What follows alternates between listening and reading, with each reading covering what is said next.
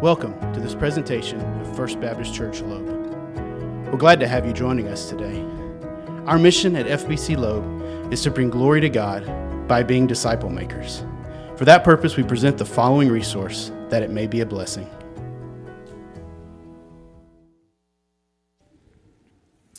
All right, we'll grab a Bible and turn over to 1 Thessalonians chapter 2.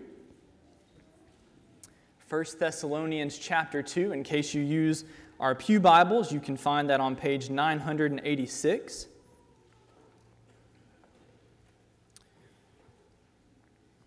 And while you're finding your place, most of you are probably already aware of my love for American history and for American military history uh, in particular. And right now, Rebecca and I are making our yearly trip through the Band of Brothers docu series, uh, which we love. Uh, but this time we're watching the episodes with the soldiers' interviews overlaid on it. And so as you're watching the show, you get to hear from their perspective what was happening and what was going on uh, at the time. And one thing that Captain Winters pointed out in one of the episodes this week is that you can have all the training in the world, but you really don't know what you have until you're under pressure is that you, you, can, you can be trained and trained and trained, but you really don't know what kind of leaders you have until they're having to make critical decisions with bullets flying past them. You don't, you don't know what kind of men you have until they're having to execute the battle plan in the midst of total chaos. Right? And that's true. Pressure brings out what's really there, whether on the battlefield or in our day to day lives. And when Paul left Thessalonica, he really didn't know what he had in this new church that had gathered together. But this morning, we're going to see what he did to find out what he had as the Thessalonians uh, faced the pressure of persecution. And so we're in 1 Thessalonians chapter 2, and we're going to pick up in verse 17. Paul writes, But since we were torn away from you, brothers, for a short time, in person, not in heart, we endeavored the more eagerly and with great desire to see you face to face, because we wanted to come to you. I, Paul, again and again, but Satan hindered us. For what is our hope or joy or crown of boasting before our Lord Jesus at his coming? Is it not you? For you are our glory and joy. And so, after a, a lengthy opening section of the letter that was dedicated uh, to Paul expressing his gratitude, his thanksgiving to God for the work that he had done in the Thessalonians and for their response to the gospel. Starting in verse 17, Paul moves to explaining how he and his team processed the reality of having to leave Thessalonica, uh, but because of persecution before they were ready to leave. And so, in case you haven't been with us during this series, Paul and Silas and Timothy had a very brief ministry in Thessalonica where they established this church. And then, very quickly, people began to oppose their ministry. Over time, a riot developed, which eventually forced the church to send the team out of the city for their own safety. And you'll notice that Paul describes this as having been torn away from the Thessalonians, and that term is particularly strong emotionally. Uh, it describes the pain that characterizes a parent or a child who's been separated from one another, whether because of death or, or other unforeseen circumstances. And so, far from being indifferent or, or just moving on to his next stop, it hurt Paul deeply to have to leave these new believers in this way. And really, this whole first paragraph is dedicated to communicating Paul's desire to be with the Thessalonians, and he emphasizes it in three ways. First, he describes the separation as being in person, not in heart. In other words, Paul and the team may not have been with the Thessalonians physically, but they hadn't left their hearts. Paul's already expressed, he's assured them that they pray for them constantly. And so while they may be out of sight, they are never out of mind. Secondly, we see that he stacks up phrases that indicate how much he wanted and even tried to get back to Thessalonica. He says, We endeavored the more eagerly, with great desire. He says, We wanted to come to you again and again. And as you read it, you might wonder how many different ways is he going to say it? But that's really the point. That the repetition in Paul's words serves to underscore the sincerity of his heart. He wants to be with the Thessalonians. And then finally, in verses 19 and 20, Paul explains why he so desired to get back into the city. He writes, For what is our hope, or joy, or crown of boasting before our Lord Jesus at his coming? Is it not you? For you are our glory and joy. And what he means is that he sees the Thessalonians as his prize. They are his prize. And so uh, an athlete may compete to win a, a trophy or a championship ring or a businessman may work really, really hard in order to make a lot of money. a farmer labors to get a harvest. But the point of Paul's ministry was to make disciples of Jesus, and these Thessalonians were the fulfillment of that goal. Right? They are the prize that he has worked so hard for. Right? And so uh, Paul loves these people. They are the fruit of his life's work. He expresses a pride in them, much like a parent is proud of, of their children. And so he, he would do anything to, to have gotten back to Thessalonica. And, that, and that's the bottom line here is that if there was any way he could have gotten back to them, he would have done it. The problem, as we see at the end of verse 18, is that Satan hindered him.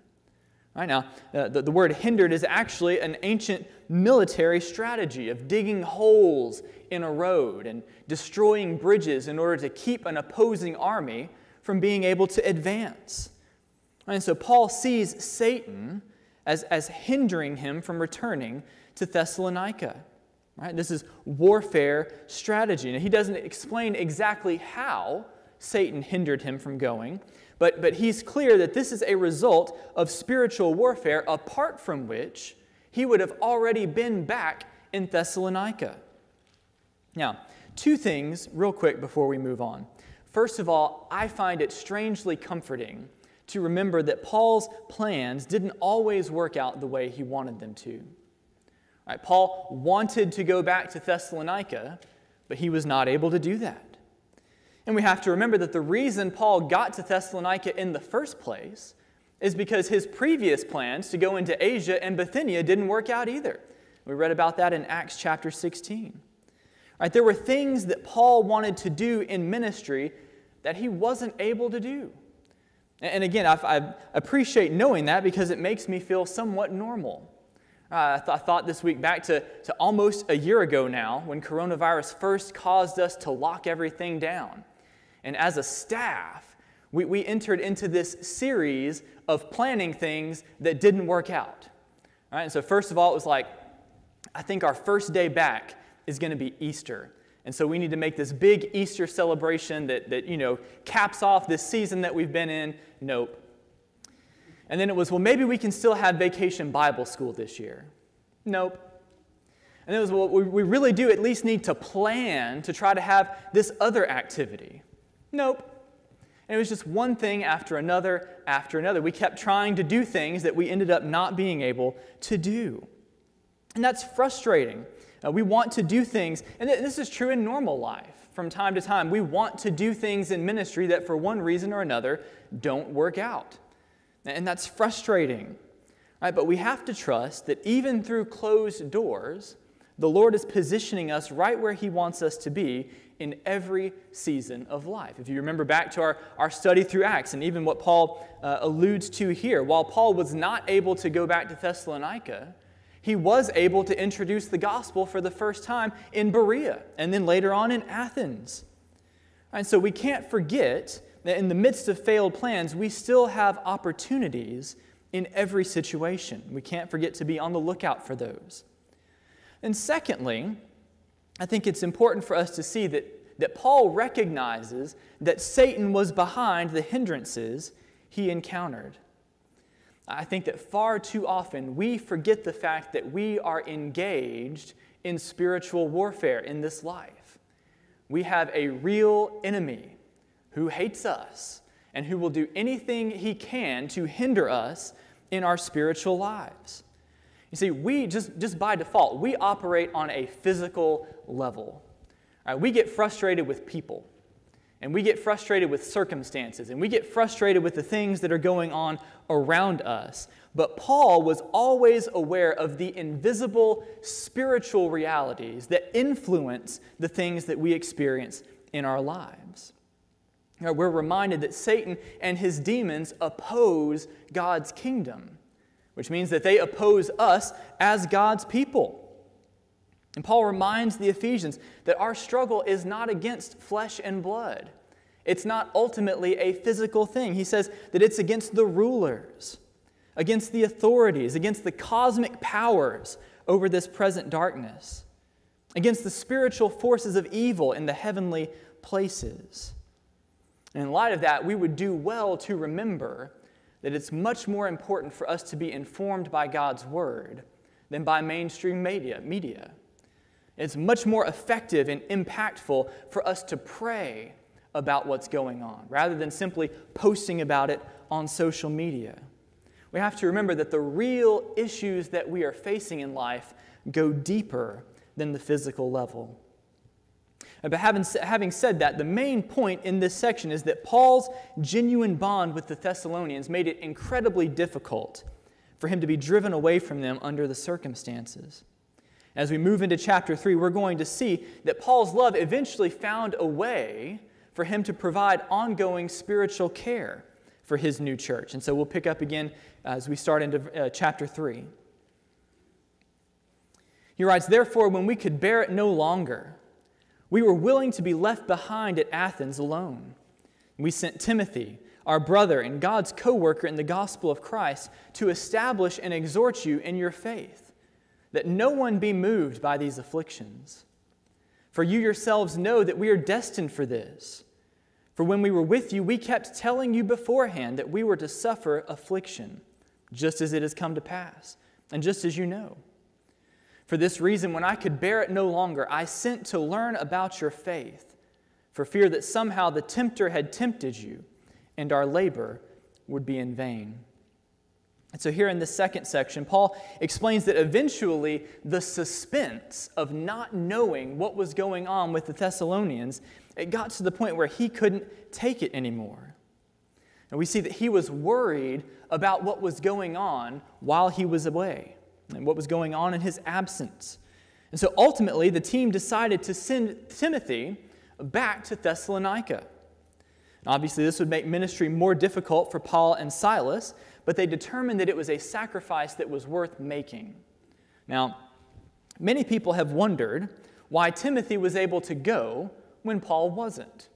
And without knowing the exact nature of the spiritual uh, resistance that they were experiencing from Satan, at least from a human perspective, this makes sense because Timothy uh, was probably able to stay under the radar.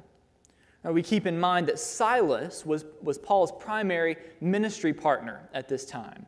And so while Silas and Paul were engaging in evangelism and in public debates with the Jewish leaders and with Gentile philosophers, Timothy was probably on the sidelines learning from them. And, and his job was probably to take care of travel and lodging arrangements and to run errands for them as needed.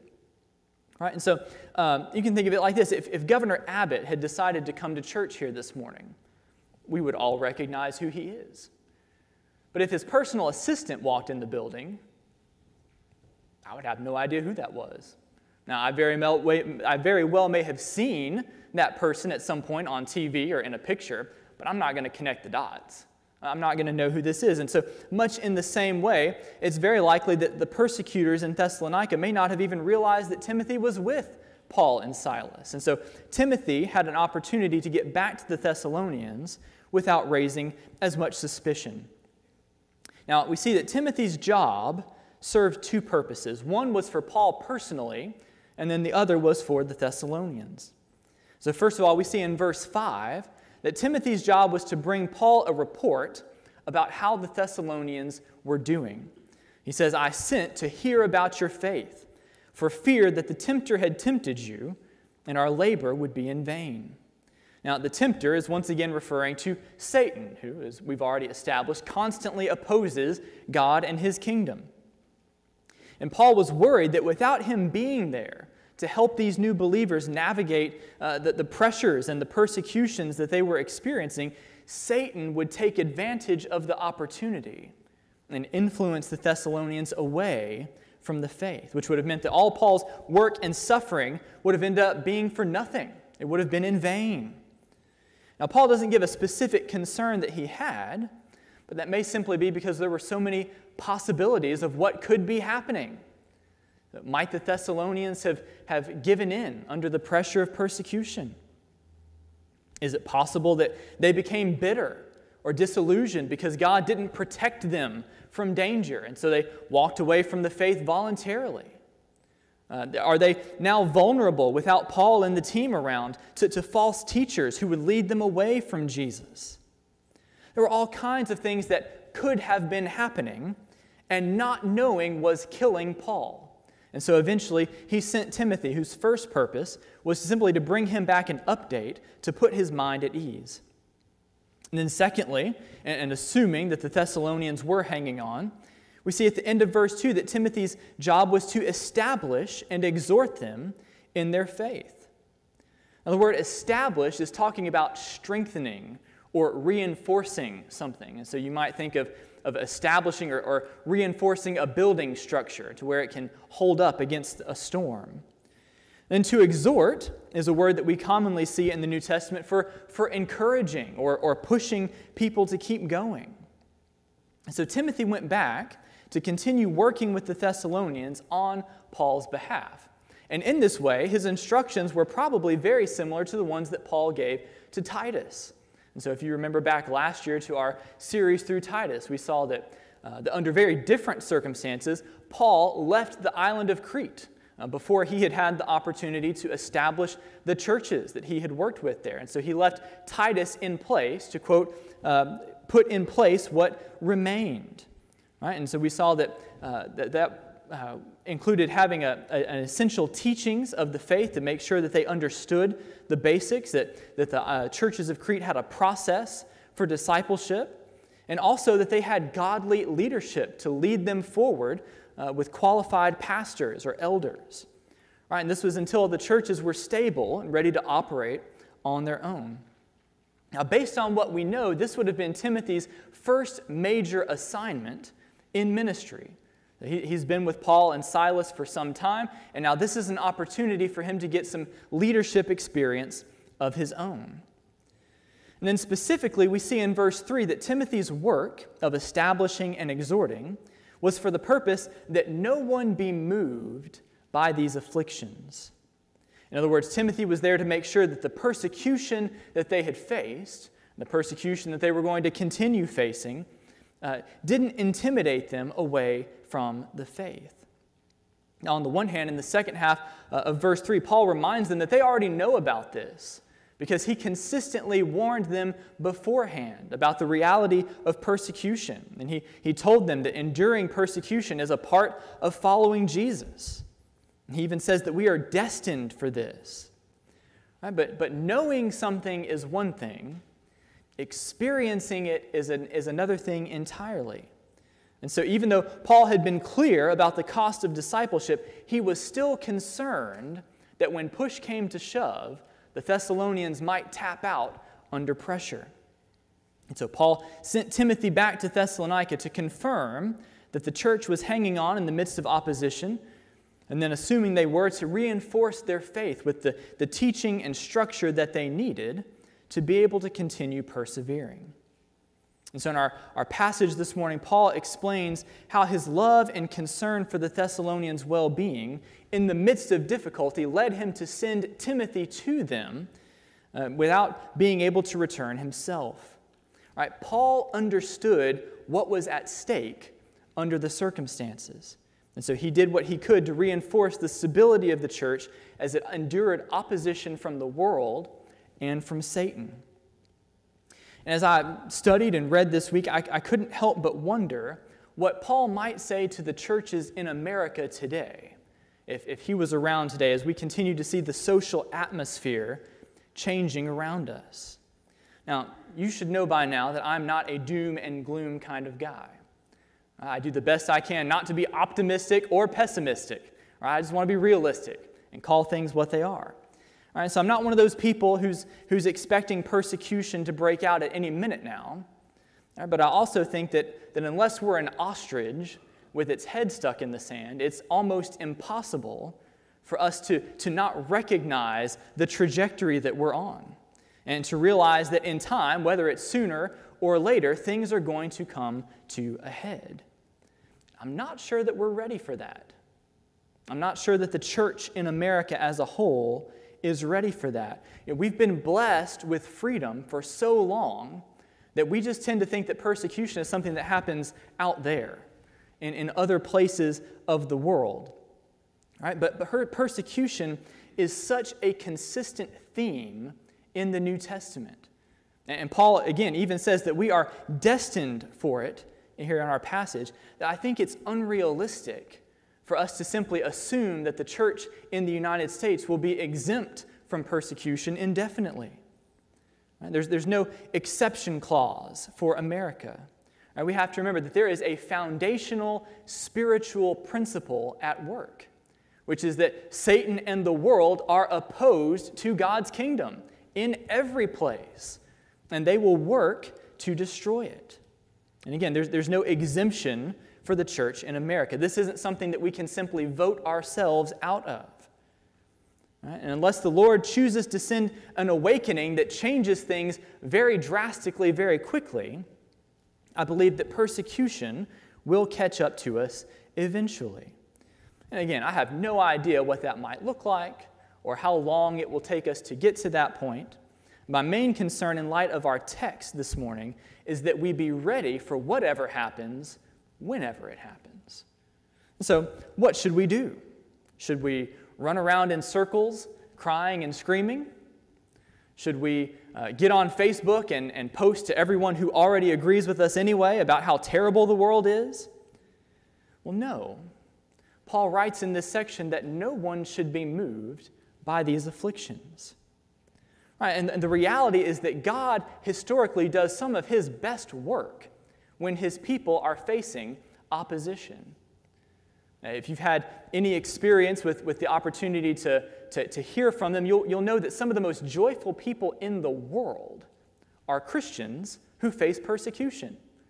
Right? And so uh, we, we see this. While I'm certainly not looking forward or, or trying to get there uh, quickly, uh, the truth is that the global church has been persecuted for 2,000 years, and we're still here. And in fact, the, the church today is bigger than it's ever been before. And so there's no reason for us to panic. No matter what happens, God's got this. He's got this. And so, what should we do? What should we change if we're going to be ready to face increasing opposition? Well, in one sense, we shouldn't change anything. I mean, nothing changes. The mission stays the same, whether we face opposition or not. We're called to make disciples of all nations. But having said that, just as Timothy was sent to Thessalonica to establish and exhort the church there, I think we do need to take advantage of the opportunity that we do have right now to, to, uh, to prepare ourselves for what may come. So, among other things, this means that, that if we aren't already, which we should be, but if we're not already, we should be taking our own discipleship very seriously. Right? We need to be serious about church membership and our responsibilities of attending and serving and giving. We need to be consistent in sharing the gospel with the people that God places around us in our lives. We need to be intentional about being in discipling relationships with one another, where we're helping each other to follow Jesus better. We need to be resolved to make God's word the standard for everything that we do and how we do it. And we need to be committed to living our lives in line with the gospel because this is the thing. If we're not prioritizing these things, if we're not making these things a habit right now while it's easy, then we stand absolutely no chance of doing them if and when things become more difficult. And so, how do we prepare ourselves for potential increasing opposition? We take our own discipleship seriously. We do what we really should already be doing in the first place. And so, this morning, let's not allow ourselves to be caught off guard. All right, let's, let's recognize what's going on around us this morning. Let's recognize where we are and take whatever steps are needed to prepare ourselves to remain faithful under pressure. Let's pray together.